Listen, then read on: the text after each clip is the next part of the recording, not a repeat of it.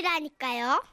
원판 불변의 법칙 경기도 수원시 장안구에서 이수정 씨가 주셨어요. 30만 원의 상품권과 선물 드릴게요.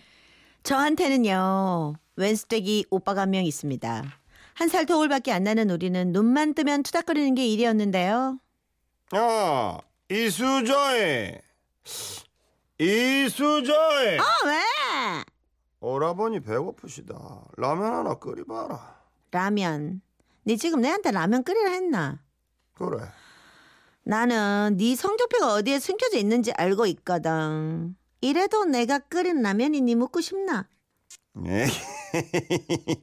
아이 전문가끼리 왜 이러노? 나도 좀 있으면 성적표 나온다 아이가 니도. 알았다. 그러마 공손하게 좀 부탁해봐. 어? 라면 하나 끓여주세요. 이래 아 좀. 먹기 싫어. 그럼 내 혼자 끓여 먹어야지 뭐. 아, 알았다 알았다. 라면 하나만 아, 참. 끓여주세요. 동생님 이 붙이가서 다시. 뭐? 동생님 붙이서 다시 해보라고. 아 진짜. 라면 하나 끓여. 아, 참.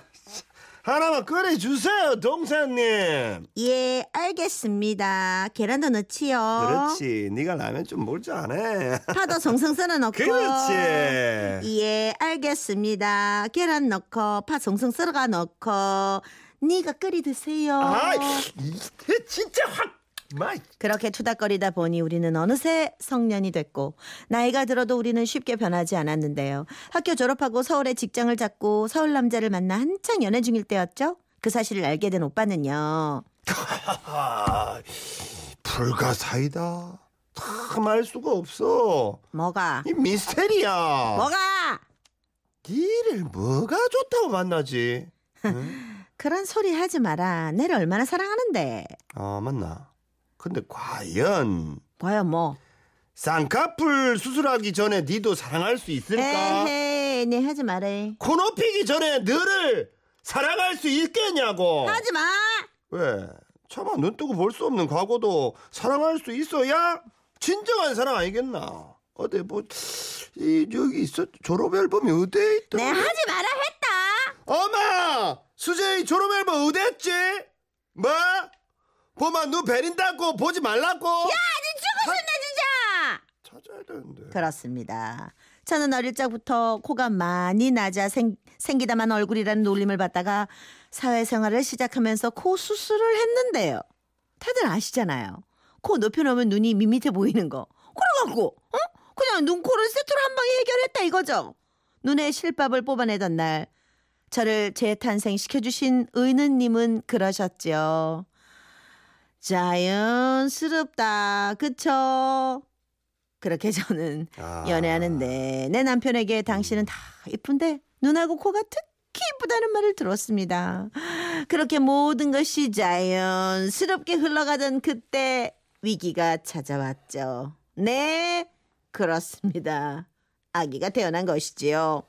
저는 아기를 가지고 하루도 빠짐없이 빌었습니다. 아빠 닮게 해주세요. 아빠 닮게 해주세요. 다른 데는 몰라도요. 코하고 눈은 꼭 아빠 닮게 해주세요. 그리고 출산 당일 20시간 넘게 진통을 하고 힘겹게 아기를 낳은 제 첫 번째 질문은 이거였습니다. 아, 선생님, 쌍꺼풀은요? 아 글쎄요 이 눈을 떠봐야 알겠지만 이 쌍꺼풀은 없는 것 같은데요.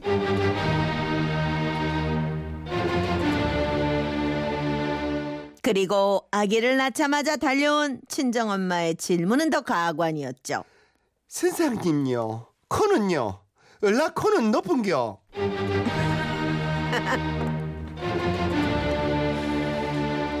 그게 끝이 아니었습니다. 우리 시어머니는 아기를 안아들고 고개를 갸웃거리며 이렇게 말씀하셨죠. 아 희한하대. 이 도대체 야는 누굴 닮은 기고 엄마 아빠는 다 쌍꺼풀 있고 코도 어떡한데 이 벌써 희한하대.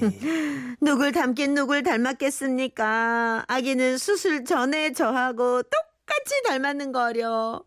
이 사실은 시댁 식구들 빼고는 다 아는 사실이었죠. 그런데 속도 모르는 우리 남편. 우리 남편은 의아해하는 시어머니께 아주 당당하게 이렇게 얘기하더군요. 아이 엄마는 참 태어나자마자 코 오똑한 애기가 어딨어요. 그리고 얘는 나 닮아서 쌍꺼풀도 나중에 생길 거야. 아, 기억 안 나요? 나도 초등학교 3학년 때 갑자기 쌍꺼풀 생겼잖아. 여보, 안 생겨. 안 생길 거야. 얘 나 어릴 때가 똑같이 생겼어. 속으로 이 말을 삼킨 채 가까스로 위기 상황을 모면했는데요. 그렇게 평화로운 날들이 이어지던 어느 날 어릴 때 야구공에 맞아 코가 휘어있던 친정 오빠가 코막힘 때문에 너무 힘들다고 결국 수술을 결심하면서 저에게 조언을 부탁해 온 건데요. 저는 과거의 기억을 되새기며 성심성의껏 답을 해줬습니다. 수술 후엔 잘생겨질 거라 안심도 시켜줬죠. 정말 살면서 처음 오빠에게 이렇게 든든한 동생이 됐구나 싶어서 저도 뿌듯했습니다. 그렇게 훈훈한 남매 이야기로 마무리가 되는 듯 하던 그때 저는 정말 생각지도 못한 자리에서 오빠에게 뒤통수를 맞게 되는데요. 그날은 아기 100일 날이었습니다.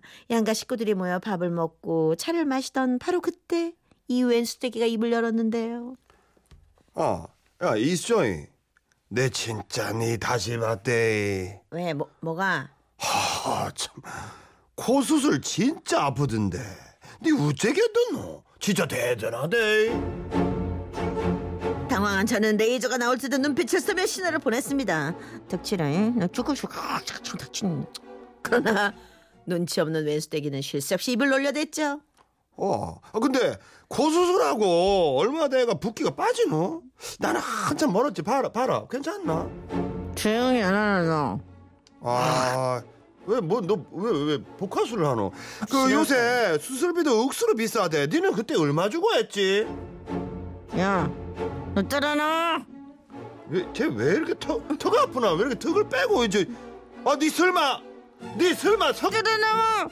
니 턱도 돌려 깎게 했나? 와, 깜짝 놀랐네 내 동생. 괜찮나? 야야, 니 내한테 와 그러나 진짜? 그제서야 오빠는 정신을 차리고 주변을 둘러보더군요. 어이? 싸늘한 시선, 남편의 놀란 눈빛. 저는 차마 눈 뜨고 볼 수가 없었습니다. 에? 다이슨 아이고 막, 막 매제. 아 이게 이제 아이고 나둘둘 이제 저기 막 둘만 있는 줄 매제는 다 알고 있었지. 코 수술하고 뭐 알고 있었잖아. 몰랐는가 배? 말 그만해라. 아이 뭐 아 분위기 왜 이래? 아이 뭔데? 내 지금 실수한 거가. 아이 아 네가 전에 다 말했 다 말했다 했잖아. 그거는 네가 자꾸 놀리니까 내가 말했다 한 거지. 아이고 짠. 아이고 저 사돈어른 아이고 저 아 저쪽에 다 듣고 계셨어요. 아이고 아이, 이게 웬일이야? 매제 그게 아니다. 이, 저기 아니 그게 맞기는 맞는데 그게 아니고 얘가 원래 얼굴이 아 이게 어째서 수습을 해야 될지 모르겠네. 아, 나가라. 어? 나가라고! 돌아오지 마! 다시 우리 집에 오지 마! 그날 전 그렇게 전혀 생각지도 못한 타이밍에 성형 고백을 하게, 아니, 성형 고백을 당하게 됐고, 시어머니께 진땀을 빼며 고백의 시간을 갖게 됐는데요. 우리 시어머니, 친정 부모님이 계셔서 그러셨는지 정말 의외로 쿨하게 상황을 받아들이시더군요. 아이고 막 괜찮다. 뭐 애비 니도 애미한테 뭐라 하지 마라. 요새 성형한 게 어디 흠이가 예뻐졌으면 됐다 됐다. 그렇게 좋은 방향으로 상황이 마무리되는가 싶었습니다. 오빠에게 전화가 다시 걸려오기 전까지는요. 와 이 수정이 하 진짜 미안해. 아내 생각해보니까 이게 실수. 근데 매제는 진짜 몰랐나. 나는 진짜 다 아는 줄로 알고 막, 막 죽을 죄를 졌다. 용서해도 내가 비록 고수술은 말했지만서도 네 쌍꺼풀하고는 내 오빠가 무덤까지 갖고 갈게. 진짜다 맹세한다. 엄마가 전화를 받다가 잘못 눌러서 스피커폰으로 울려 퍼진 오빠의 목소리에 모두의 시선은 제 눈에 내리꽂혔고 저는 또다시 고백의 시간을 갖게 됐죠. 그날 뜻밖의 충격 고백을 받은 남편은 쓴 웃음을 지으며 괜찮다고 얘기했지만 한동안 제 얼굴을 쳐다보지 않더군요. 대신 아무 말 없이 아들의 낮은 콧대를 손가락으로 집어 올리는 버릇이 생겼답니다. 그리고 저희 친정 엄마는요 수시로 전화를 해서 이런 말씀을 하십니다. 네 박스방한테 잘해라. 사기 결혼으로 고소 안 당한 게 어디고? 여보, 내가 수술한 거 말 안 해서 미안해. 당신이 날 너무 예뻐하니까 내가 말을 못 하겠더라. 막 이왕 이렇게 된 거 과거는 있고 우리 앞으로 잘 살아보자. 내가 잘할게. 사랑해 여보. 내가 잘할게. 아, 이 오빠. 진짜. 아, 주책 바가지 진짜. 우야노 조이연지 그죠 그죠. 확막 입을 막확 박기영. 씨가 박기영 씨가 확막 아유 왼수덩어리야. 아유. 오빠 아이 저, 저 그래, 근데 속은 시원 뭐 됐지 뭐 한번 뭐 치를 일. 근데 이게 한 이건 드러나게 돼 있는데 그게 왜 그걸 그걸 드러내는 게 오빠냐고 어려서부터 그렇지. 이 오빠 진짜 그래요. 삶에 네. 도움이 안 되는 이런 음. 오빠 있어요 이게 아 여기 경험자 문자가 막 쏟아지고 있습니다. 음. 0181님이 사실대로 다 털어놓으면 속은 시원하고 가뿐합니다. 네, 그럼요. 아이고, 앞으로 뭐 이런 경험자들이 계시잖아요 앞으로 그럼요. 태평성대가 옵니다. 네. 걱정하지 비밀을. 안 털어놓으면 이런 사연 들으면서도 혼자 못 듣고 있어요. 네, 그래서- 그러면 그거 옆에 사람들이 눈치 못 채겠어요. 압니다. 그냥 이러면 아 나도 이거와 비슷한데 이러고 나면 넘어가는데 네. 그러면 그냥 네. 해방이 되는데 예. 같이 웃읍시다. 어, 예, 예. 남이라 말은 이렇게 하죠. 본인 속은 그게 아닙니다. 그렇습니까? 네. 소방차의 노래 1급 비밀. 비밀. 네. 웃음이 묻어나는 편지. 우와, 완전 재밌지. 어느 꼬마 농부의 일기 대전 동구 대동에 사시는 김경진 씨가 보내주신 사연입니다. 30만 원 상품권과 선물 보내드릴게요. 오랜만에 본가 창고에 들어갔다가 먼지 쌓인 박스들 사이에서 어린 시절 일기장을 발견했습니다. 표지엔 거창하게도 나의 농부일기라고 적혀 있더군요. 맞아요. 그랬더랬습니다. 지금이야 심고 싶은 게 머리카락밖에 없지만 어린 시절 저는 참 심고 싶은 게 많았던 꼬마 농부였어요. 그렇게 일기장을 펼치며 추억 속으로 들어갔죠. 1990년 3월 2일 부엌에 가보니 엄마가 밥을 하고 계셨다. 경진아 간장 좀 사와라. 네. 그럼 나 착한 일 하니까 이 콩알 주면 안 돼요? 아, 콩은 가져가서 어디다 쓰게? 심어보고 싶어서요. 나는 콩자반이 될 뻔했던 콩알 세 개를 겨우 구해서 우리 집 화단에 심었다. 그리고 드디어 떡잎이 나왔다. 선생님이 될성 부른 나무는 떡잎부터 알아본다고 하셨다.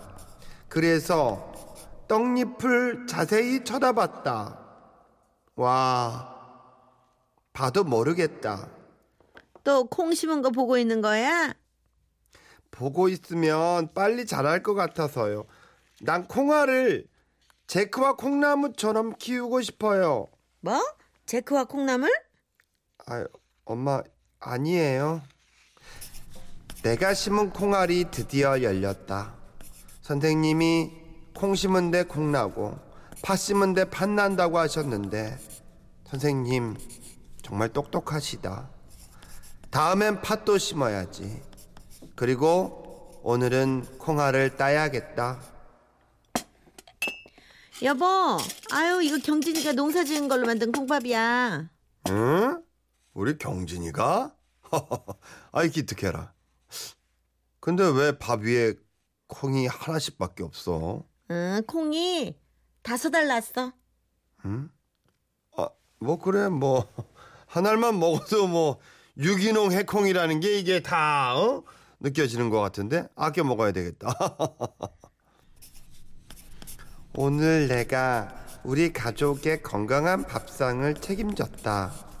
한번 책임을 지고 나니 책임감으로 어깨가 무겁다. 그래서 아까 엄마랑 호박씨를 까다가 뒤로 호박씨를 감췄다. 그리고 몰래 화단에 나가서 호박씨를 심었다. 선생님이 가르쳐 주신 뒤로 호박씨 깐다가 이런 건가 보다. 어머, 난이 다 죽었네. 너 화단은 또 왜 죄다 뒤집어 놓은 거야? 그게요. 사실은 호박이를 심었어요. 네가 농부니? 왜 아예 저 비닐하우스를 치지 그러니? 그럼 그래도 돼요? 비닐봉지를 잘라서 빨대로 뼈대를 세웠더니 비닐하우스가 만들어졌다. 우리 호박이가 저번에 엄마랑 시내에 나갔다가 본 호박 나이트 문 앞에 있는 호박처럼 커졌으면 좋겠다. 근데 호박 나이트가 뭘까? 아라비안 나이트 같은 건가? 내일 선생님한테 물어봐야겠다. 숙제는 안 하고 하단에서 뭐 하는 거야? 빨리 안 들어와. 호박이가 싹이 안 나요. 그거 망쳤어. 그러니까 들어와. 호박이야. 엄마가 시장 가서 호박 한 덩이 사줄 테니까 들어서 숙제해. 그 호박은 내가 심은 호박이가 아니잖아요. 아니 대체 호박으로 너 뭐 하고 싶은데? 죽서 먹고 싶었단 말이에요. 호박죽. 에이그 이미 산수 시험 죽서 먹었더구만. 뭘 거기다 또 죽을 써? 빨리 안 들어와. 음. 호박이는 끝내 싹을 못 텄지만 선생님이 실패는 성공의 어머니라고 하셨으니까 이번에는 고구마 농사에 도전해 봐야겠다. 근데 엄마가 화단에 농사를 못 짓게 해서 어떡하지? 아 친구야, 니네 마당 디딤돌은 왜 옮기자는 거야? 디딤돌 치운 자리에 고구마 심으려고 다른 데는 다 시멘트잖아. 화단에 심으면 되잖아. 엄마가 화단에 한 번만 뭘 더 심으면 다 파버린다고 하셨어. 야 디딤돌 치운 거 알면 더 혼내실 것 같은데. 괜찮아. 디딤돌 치우지 말란 얘기는 안 하셨으니까. 오늘 엄마한테 파리채로 등짝을 맞았다. 그렇지만 다행히 우리 고구마 구미는 지킬 수 있었다. 그래, 나는 포기하지 않을 거다. 선생님이 고, 진, 감, 네 고생 끝에 낙이 온다고 하셨으니까. 지- 그러고 보니 지난 추석에 윷놀이 할 때 아빠가 할머니가 던진 윷이 낙이라고 좋아하시다 엄청 혼난 게 생각난다. 나는 낙이 오더라도 너무 좋아하지 말고 겸손해야지. 아이고 경진아 할매 왔다. 할머니! 아이고 우리 강아지. 아이고 근데 니 와 집에 안 들어가고 이저 마당에 쪼그리고 앉아 있나? 니 할매 기다렸나? 아니요. 여기 이 구미가 크는 거 보고 있었어요. 아이고 이게 뭐고 이 마당에 디딤돌 누가 치웠나 이거? 아, 그게 제가 구미 아이고 돌을 치우니까 잡초가 납비지. 이런 거 이거 뽑아야 된대. 안 돼요! 아이고 한 번에 쏙 뽑히네. 들어가자. 에, 할머니 나 빨 어떻게 구미 내 구미를 아이고 야가 와이카노. 에, 구 구미야 아, 그래 할매 구미서 왔다. 경북 구미. 아 나의 구미는 같습니다 아 사랑하는 나의 구미는 같습니다 구미는 같지만은 나는 구미를 보내지 아니했습니다 어린 시절 저의 농부 아 이게 어린 이건 어른이구나 이제 어른 시 어린 시절 저의 농부 일기를 읽다 보니 음. 추억이 참 새록새록하대요. 그때 할머니가 고구마 떡잎만 뽑지 않으셨어도 오늘날 제가 우장춘 박사님 같은 사람이 됐을지도 모르는데 그렇지. 지금은 다른 농사는 안 짓고요. 자식 농사만 잘 짓고 있습니다. 대단한 농사야. 네, 지경규 씨가 아 오늘 사연에 이 속담이란 명언 엄청 나오네요. 교육적인 사연입니다. 네. 여기 시도 나옵니다. 네. 네, 나의 아 고진감네. 나의 꿈이는 같습니다. 우리 옛날에 이랬는데. 네. 아 재밌다. 예. 박희영 씨가 얘가 중간 중간에 똑똑해. 음, 똑똑해, 똑똑해. 예, 아주 교육적이에요. 음. 네.